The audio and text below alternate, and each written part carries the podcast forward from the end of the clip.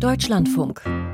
Computer und Kommunikation. Warum ich so ein Backup mache, ist ja, dass wenn alles verschlüsselt ist, ich dann halt mit Hilfe dieser Backups halt wieder den Arbeitsstand erreichen kann. Und wenn es dann passiert ist, dann funktioniert es halt nicht. Dann ist irgendwas vergessen worden, dann fehlt irgendwas und dann habe ich zwar die ganze Zeit Backups gemacht, aber über die getestet, dass die Backups eigentlich nicht funktionieren. Erkenntnisse aus der Praxis, die Norbert Pohlmann, Informatikprofessor an der Westfälischen Hochschule Gelsenkirchen und Vorstandsvorsitzender des Bundesverbandes IT-Sicherheit Teletrust gesammelt hat. Er beschreibt ja ein Szenario, das wir mittlerweile in schönster Regelmäßigkeit erleben. Ein Unternehmen oder eine Behörde fällt einem Ransomware-Angriff zum Opfer. Und danach dauert es dann aber Wochen oder sogar Monate, bis der Laden wieder läuft obwohl grundsätzlich Backups vorhanden sind. Michael Gessert, die möglichst schnelle Wiederherstellung der gesicherten Daten und meiner Arbeitsumgebung, das ist ja ganz offensichtlich ein zentraler Punkt nach solch einem Ransomware-Angriff, gerade wenn ich eben das geforderte Lösegeld nicht zahlen will. Das müssten doch heutzutage alle IT-Verantwortlichen mit höchster Priorität auf dem Schirm haben, oder?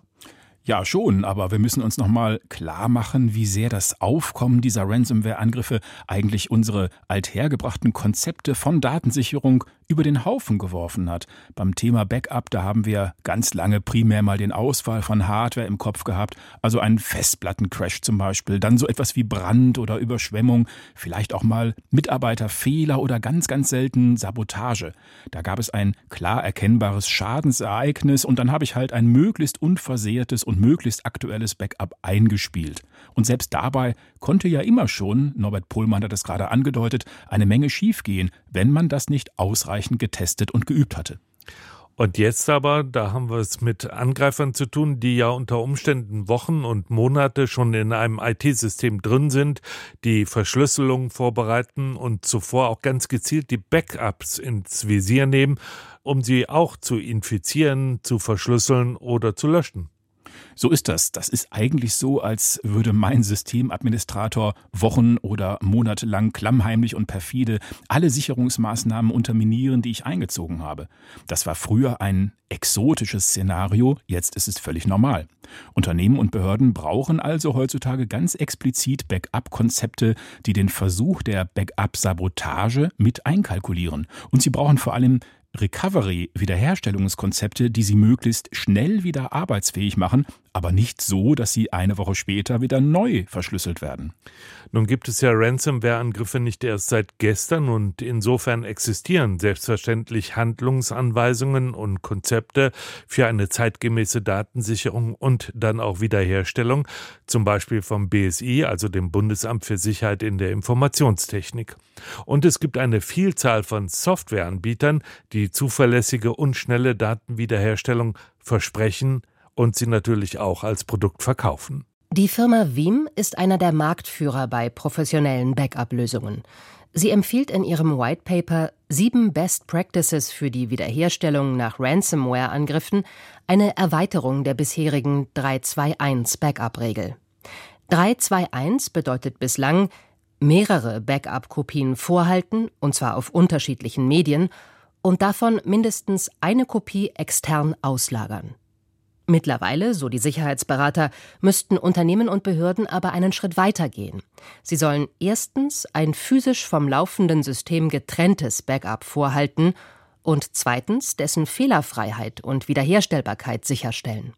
Das sei tatsächlich ein zentraler Punkt, bestätigt Manuel Artuk, Sprecher der AG Kritis, der unabhängigen Arbeitsgruppe Kritische Infrastrukturen. Wie stelle ich eigentlich sicher, dass mein Backup nicht die Schadsoftware wieder einspielt oder korrumpiert ist, das ist tatsächlich Teil des Wiederherstellungsplans und der Vorfallbehandlung, dass man versucht, aus den in Anführungsstrichen Resten in den Systemen, die Logdaten oder den die vermeintliche Kompromittierung zu analysieren, also wie sind die Tätergruppierungen reingedrungen, was haben die getan?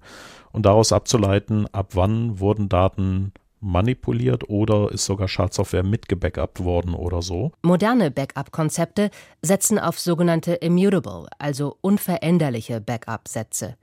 Sie lassen sich im Nachhinein von etwaigen Angreifern nicht mehr manipulieren, verschlüsseln oder gar löschen. Und trotzdem, die Identifikation des letzten garantiert sauberen Backups ist alles andere als trivial. Das kann etwa mit einem Scan nach der typischen Malware einer Erpressergruppe funktionieren.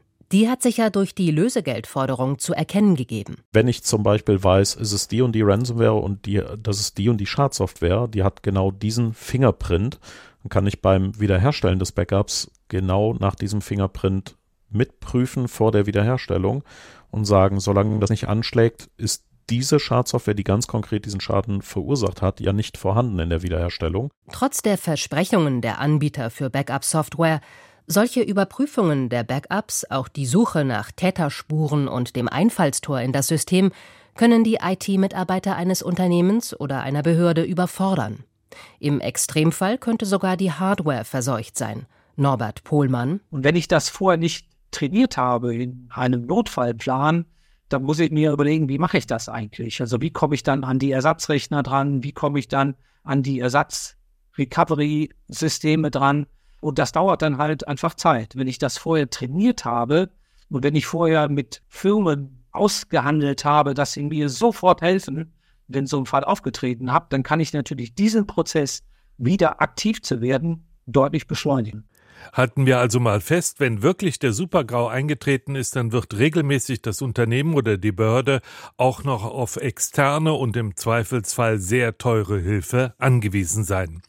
Dann aber sollte ja zusammen mit dem vorab hoffentlich gut geplanten Backup-Konzept die Arbeitsfähigkeit relativ schnell wiederhergestellt sein, Michael. Ich muss da mal sagen, es hat einen Grund, dass wir gerade die Firma Veeam und ihre Konzepte erwähnt haben. Auf die Backup-Lösung von Veeam hat nämlich auch der kommunale Dienstleister Südwestfalen IT gesetzt, der ja Ende Oktober letzten Jahres von einem verheerenden Ransomware-Angriff betroffen war. Mit der Folge, dass es in zig Kommunen monatelange Totalausfälle der Verwaltung gab.